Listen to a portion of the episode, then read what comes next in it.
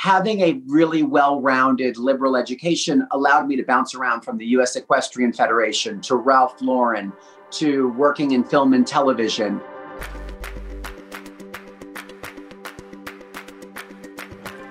Hi, and welcome to Conversations Beneath the Cupola, a Gettysburg College podcast. I'm Bob Giuliano, president of the college and your host. It's Pride Month, which offers an important occasion to underscore the college's commitment to ensuring that we have created a fully inclusive and supportive working and learning environment. One that embraces and celebrates difference in all its dimension, one that ensures that the college's doors are fully open to the most talented students from all parts of society, one that understands that we have the greatest opportunity to learn about ourselves and the world when we are able to see it through the eyes of another. Here at Gettysburg, the Office of LGBTQIA plus life is championing this good work, advancing a campus culture that ensures all students are able to be their authentic selves and succeed here, regardless of their sexual orientation, gender identity, and gender expression. But it's more than an office initiative, it's a campus commitment. In this episode, I'm joined by one of Gettysburg College's most notable alumni and a pioneer in this essential work, Carson Kressley. A 1991 graduate of the college, Carson is a designer, actor, and an American television personality. He's known for his role in the early 2000 Bravo series, Queer Eye for the Straight Guy, and as a judge on VH1's RuPaul's Drag Race, among other appearances. Carson and I will discuss the highlights of his Gettysburg College days and how his remarkable career has paved the way for a new generation to see themselves and ultimately to gain the courage to be themselves out in the world.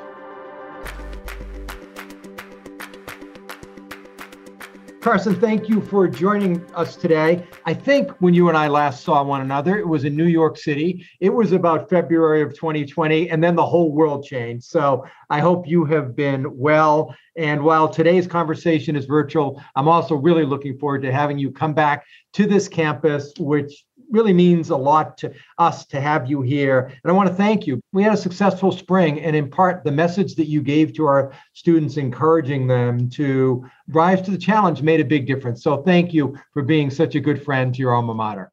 Of course, of course. Anything for Gettysburg. Yeah, that was the fundraiser, I think, at the um, Union League Club was like the last, uh, one of the last social events I ever did before the pandemic. So there were some good memories. It's the best party I can remember for the last year. So thank you. well, I'm glad to be able to pull that off. So let me start with a really basic question, one that I often ask people, but why Gettysburg? How did you find your way to this college at the time that you did? What drew you here? I talked to a lot of Gettysburg alums. I, I, just was somewhere yesterday in New York, and somebody said, I went to Gettysburg too. And I, think we all have such a positive feeling about the place that is Gettysburg and the experience that we had. And um, I found out about Gettysburg through another friend, a friend of the family whose daughter was enrolled at Gettysburg and was a couple years older. And they said, You really need to go take a look. It was on my list with the usual suspects, the Oberlins and the F&Ms and those smaller liberal arts colleges in the Northeast, Skidmore. But I went to Gettysburg and I had a tour. And I will tell you, the admissions house was very well decorated in, you know, 1988 or 89, whenever that was. That made a big impact. I was like, wow, this is really, this is a lovely place. And then I had the tour I distinctly remember, and I can remember to this day, I remember people holding the door, like at the Cub or at the mailbox or someplace, the dive. People seemed so lovely. And I thought, wow, this really feels like my kind of place. That was literally how I made my decision.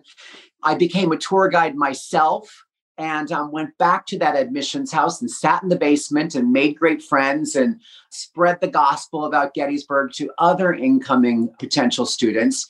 It was just a great experience. So that was the clincher was the visit. I think it was Daryl Jones was the admissions officer. And uh, I just remember it very clearly. And I remember the beauty of the campus, but on top of all those other things, it was really, it just had a good vibe and people seemed really nice. So I was just like, I like this. You have captured so eloquently and completely the strength of this place. If we can get an admitted student onto campus and to see the place and to experience it the way you experience it and I experience it, they are sold. It's the physical beauty, but it is the community, a place that both supports and challenges students in ways that I don't think happens all that many other places, Carson. That is a profound way of describing it okay, you make it through your four years, you get out into the world. And one of the things we've begun here is a strategic plan. And it's a strategic plan very much focused on making sure we are preparing students for the world that awaits. And you know, it's a complicated world out there. So when you graduated and as you begin to look back, what did Gettysburg offer you, and how would you wish to have done it differently if you had the chance to sort of wind back that clock? This is an interesting question because preparing students for the real world, I know a lot about it. I actually sit on the board of Thomas Jefferson. I did that for a number of years, and they were all about, you know, technical education, and they have a great fashion program. And I was kind of in the back of my mind, I was like, mm, I kind of think I like liberal arts better, just because I had such a positive experience at Gettysburg. And I had a degree in business, which I really enjoyed. But then I also had a minor in fine arts and art history and sculpture, which I also really enjoyed. It gave me great balance. I think that's what a liberal arts education is. It's like being very balanced and well rounded and not so narrow because I didn't know what I wanted to do. I had a great solid education and I I was well educated, I was a good communicator, I could write, I could think critically, but I didn't know what I wanted to do. So I didn't have a very specialized field of study. I wasn't like an accounting major. So it kind of gave me the ability to. I moved to New York City. I think we graduated on May 7th, and I moved to New York City on May 8th.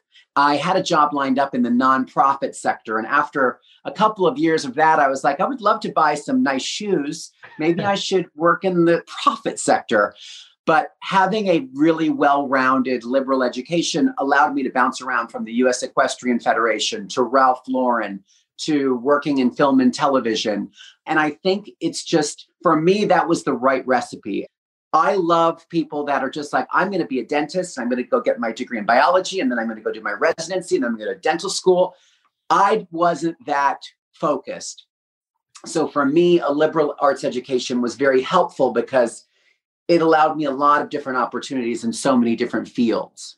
Say a word or two more about that. So you started out in the not-for-profit space and you ended up moving into fashion as I understand it and from there into television. How did this evolution take place, Carson? Was it purposeful? Was it serendipitous?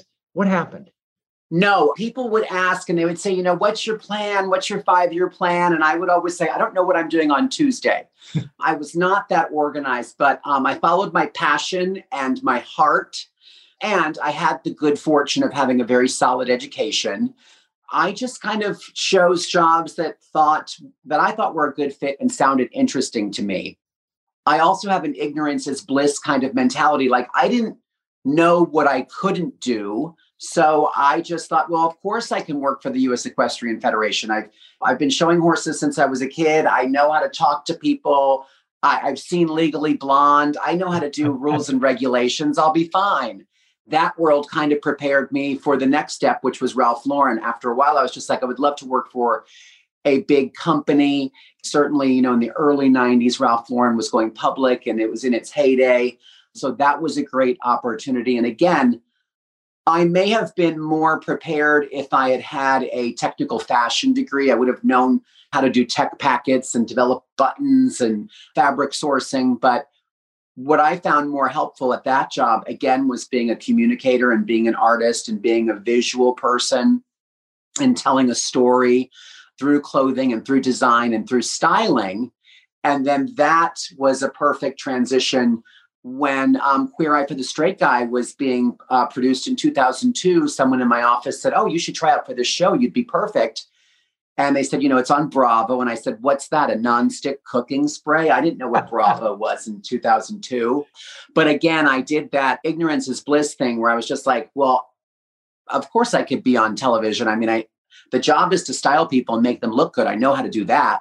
So I just took a chance. I had a great boss at Ralph Lauren named Liz Paley who said, You should try it. And if it doesn't work out, we'll, we'll hire you back, which nobody gets that. So to this day, I'm like, Liz Paley, thank you. I did that. We didn't know if it was going to be a success. And then a year later, we had a primetime Emmy and I was on The Tonight Show, and it was an insane transition. And I know that doesn't happen normally. And now that I know how difficult television is and how hard it is to even get a project produced, I can't believe that we had such success right out of the gate. But I was very lucky. I was prepared at that right moment, and we put in the good work to make it happen. So all of those things kind of uh, made it work. You know, as we were recording this just yesterday, we graduated our class of 2021. And one of the messages is just being open to the serendipity that life presents. And it sounds like, just if I, having heard that answer that you just gave, Carson, that's what your life story has been willing to take a risk, an opportunity presents itself, and say, you know, I can try this and I can see what emerges from it. I hope that's a lesson that our graduates take to heart because life isn't linear. We know this now, right? It is a little bit uh, zigging and zagging, and we just need to be open for both the zigs and the zags. So, as I understand it, Queer Eye helped cause you to come out to your parents.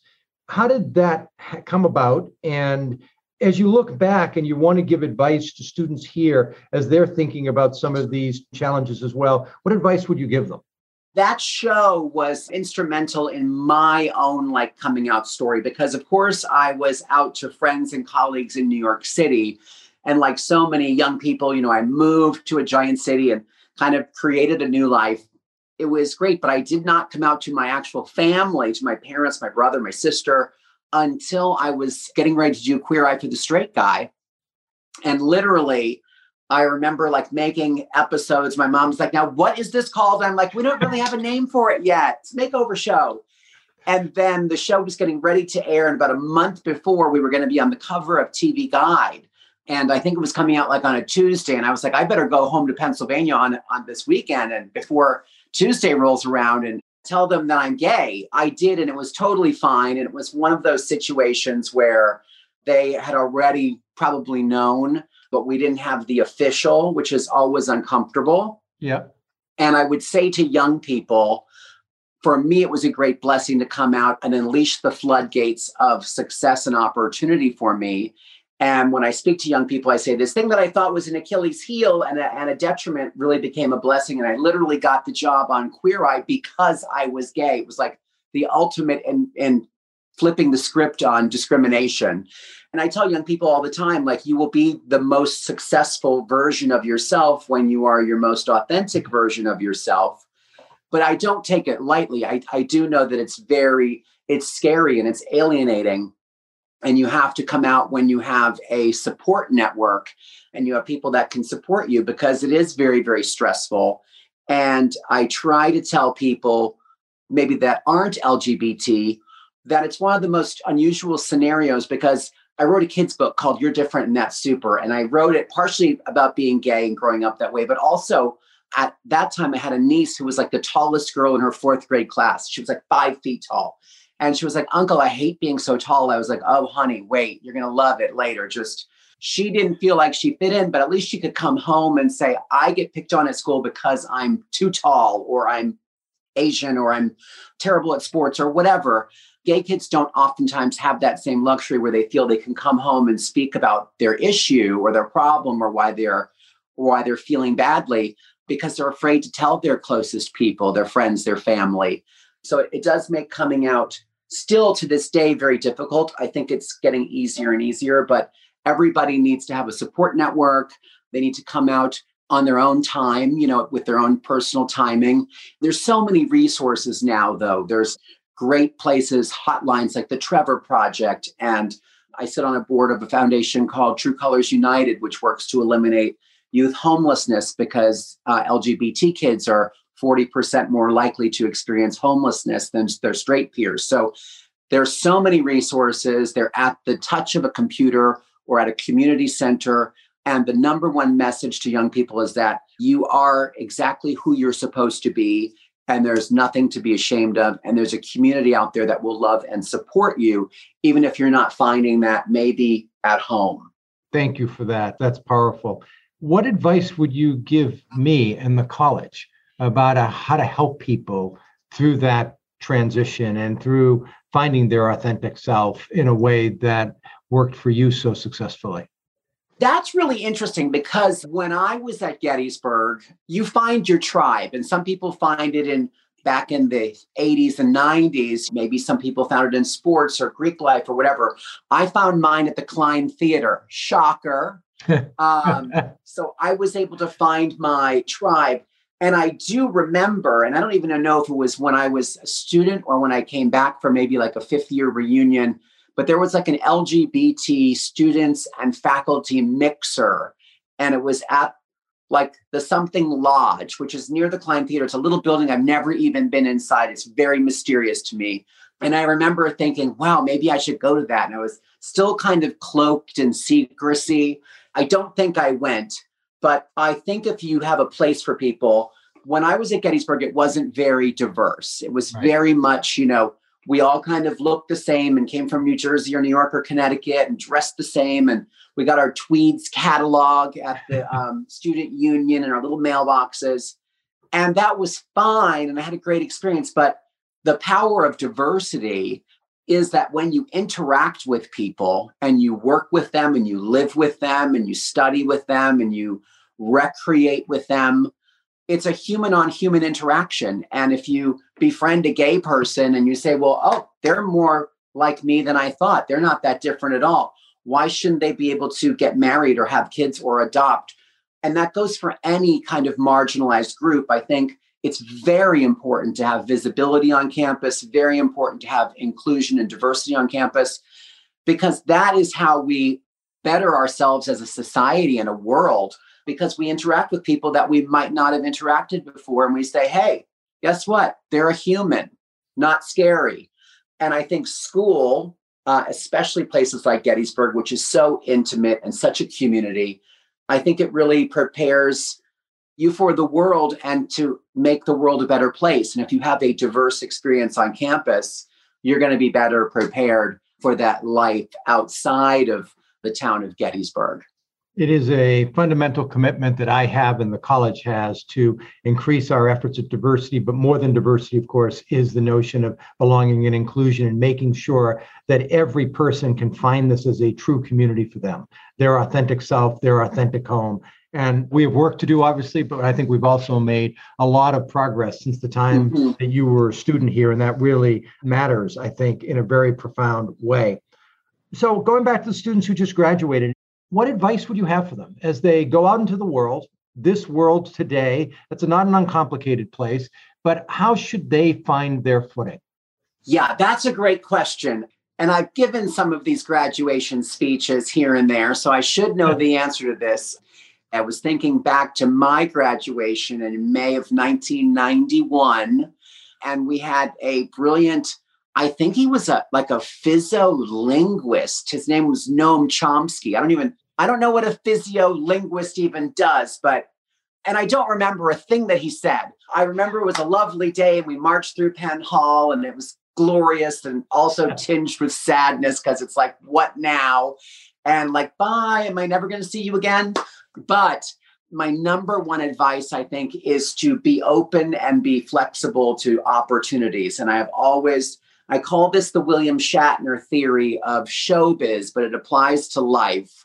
I saw an interview with him where he said, you know, he said yes to things that he probably wouldn't have been told to say yes to by advisors or agents, but they may have led to other opportunities. Like when he was asked to be a Priceline spokesperson, movie stars didn't do like off-price website endorsements like in the late late 90s and he said yes, and he made a fortune. And he just says yes to all these things that lead to other things. And he is now 90 years old and he is still working in film and television.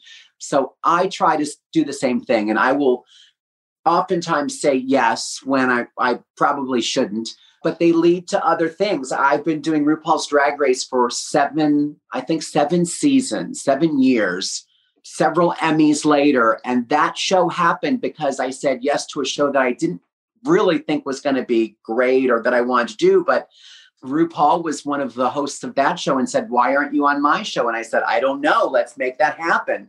That was eight years ago. And it, one thing can lead you to another. So I would say always be very open, believe in saying yes more than than no.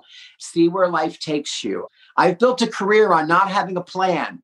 It's worked out. And then of course you have to, you know, you have to be nice and you have to work hard and you definitely have to put in the nothing's easy. Even, you know, if television looks easy or if I'm showing a horse at a high level, like it's supposed to look easy, but it's not easy. And that's really important for people to know too that opportunities are wonderful, but it's the sweat equity that makes them really work. That leads me to a question What are you working on now? What is keeping you occupied, and how have you managed to navigate that during the midst of the pandemic? Yeah, I have been very lucky that we've been able to work during the pandemic. And last year at this time, I thought maybe I'll never work again. But we have a very progressive company called World of Wonder, and they produce RuPaul's Drag Race and a, a myriad of other shows.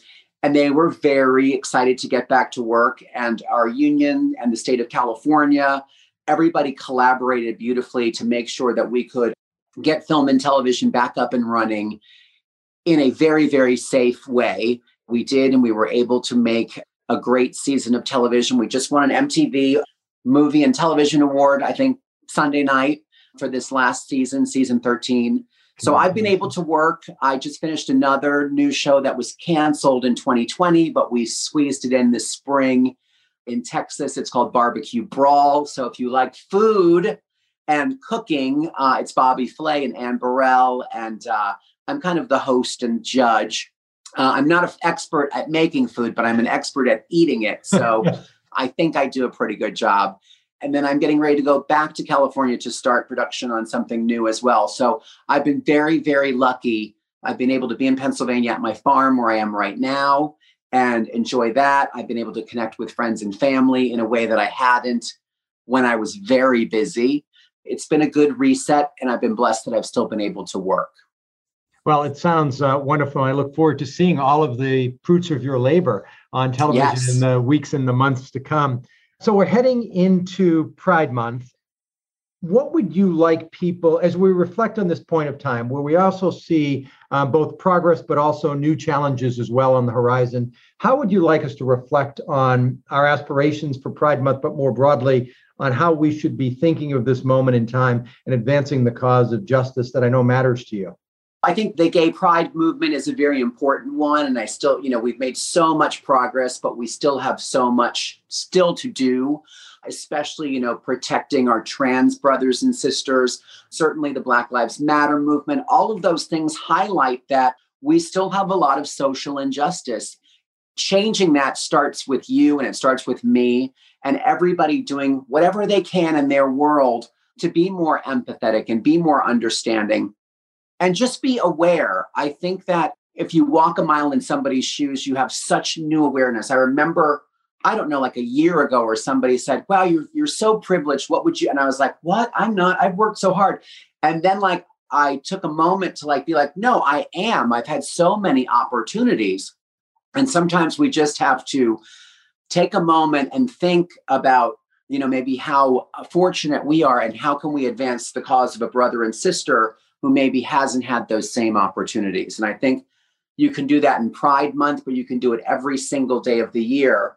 I always say for me, gay pride is every day because I try to go out there and remind people if there's still injustices that we need to fix it. I try to be proud myself of who I am and say, look, this is what you're getting. Enjoy, because uh, I'm not changing it's now more than ever we need to support one another and support other humans and really open our eyes and be aware. I think awareness is the thing that leads to change. I think this goes back to a comment you made earlier, which is the importance of having an authentically diverse community as well, because that awareness starts by virtue of being next to someone whose life mm-hmm. is very different than yours and understanding first, as you said, there are a lot more similarities often than there are differences, but also just breaking down stereotypes, misunderstandings, misapprehensions, and seeing the world through the eyes of another mm-hmm. person. And that, you know, we do it through the theater, we do it through arts, but we also do it through the lived experience of the encounters that take place. And it's one of the things that I really admire about this place because we do it at a human scale. It is impossible not to bounce into one another on this campus and know people by virtue of that. In bigger places, I think it's a little bit harder. I think it's a little bit harder because you have more of an opportunity to engage in isolation and just doing the things that you're comfortable and familiar mm-hmm. with. Well, Carson, this has been enormously engaging. Any last words of advice for the college, for your alma mater, for our graduates, or for the world as we look ahead to what I'm increasingly optimistic is a post COVID environment, at least a largely post COVID environment?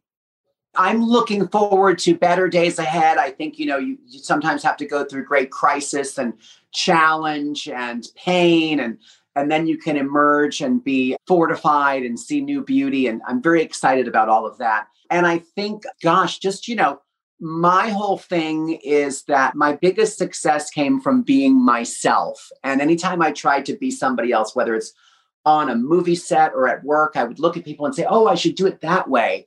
And when you gain the confidence and the um, centeredness and the focus to do things your way, and your authentic way. You bring your special, your secret sauce to the mix and what makes you special to your workplace or to your relationship or to your college community. That's when things really start becoming magic. So that's what I would say is, you know, just really you do you because nobody else can do it like you can. And I'm very excited. I think this is my 30th reunion year. Um, and I just got an email about like a reunion. So I'm, I'm going to maybe I'll pop in and see you if I make it back to campus. Let's make it a date. I would love to host you on campus and remind you of what a remarkable place this is, though it sounds like you don't really need a reminder, but still show off the place to you, to one of our very accomplished graduates, someone who's given a lot to this place and has, and has made a real difference in the world as well by the work that you've done and the walls that you've broken down. So, Carson, thank you so much for this conversation, for your contributions broadly and to our college. Oh, it's my pleasure. Thank you. Pride Month provides an important month for reflection on the many contributions made by members of the LGBTQIA plus community and the ongoing struggle for basic human rights. It occurs in the context of far too many negative opportunities for us to reflect as a country on the urgent need to confront the instruments of society that result in violence or discrimination against underrepresented or marginalized groups. In the aftermath of the verdict in the Derek Chauvin case, the Gettysburg College community came together at the Peace Pole. It provided a necessary moment to hear from one another to hear pained and painful testimony about how the entrenched reality of societal injustice affects the everyday lives of friends and colleagues here and across society.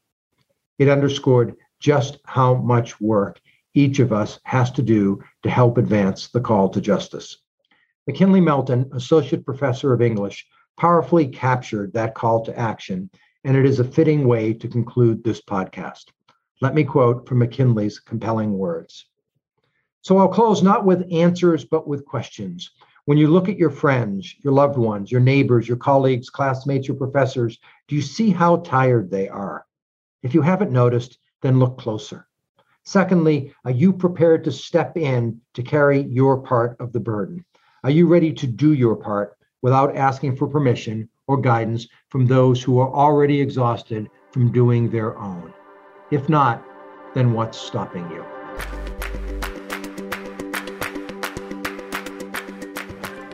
Thanks for listening. If you've enjoyed this conversation and want to be notified of future episodes, please subscribe to Conversations Beneath the Cupola by visiting gettysburg.edu or wherever you get your podcasts.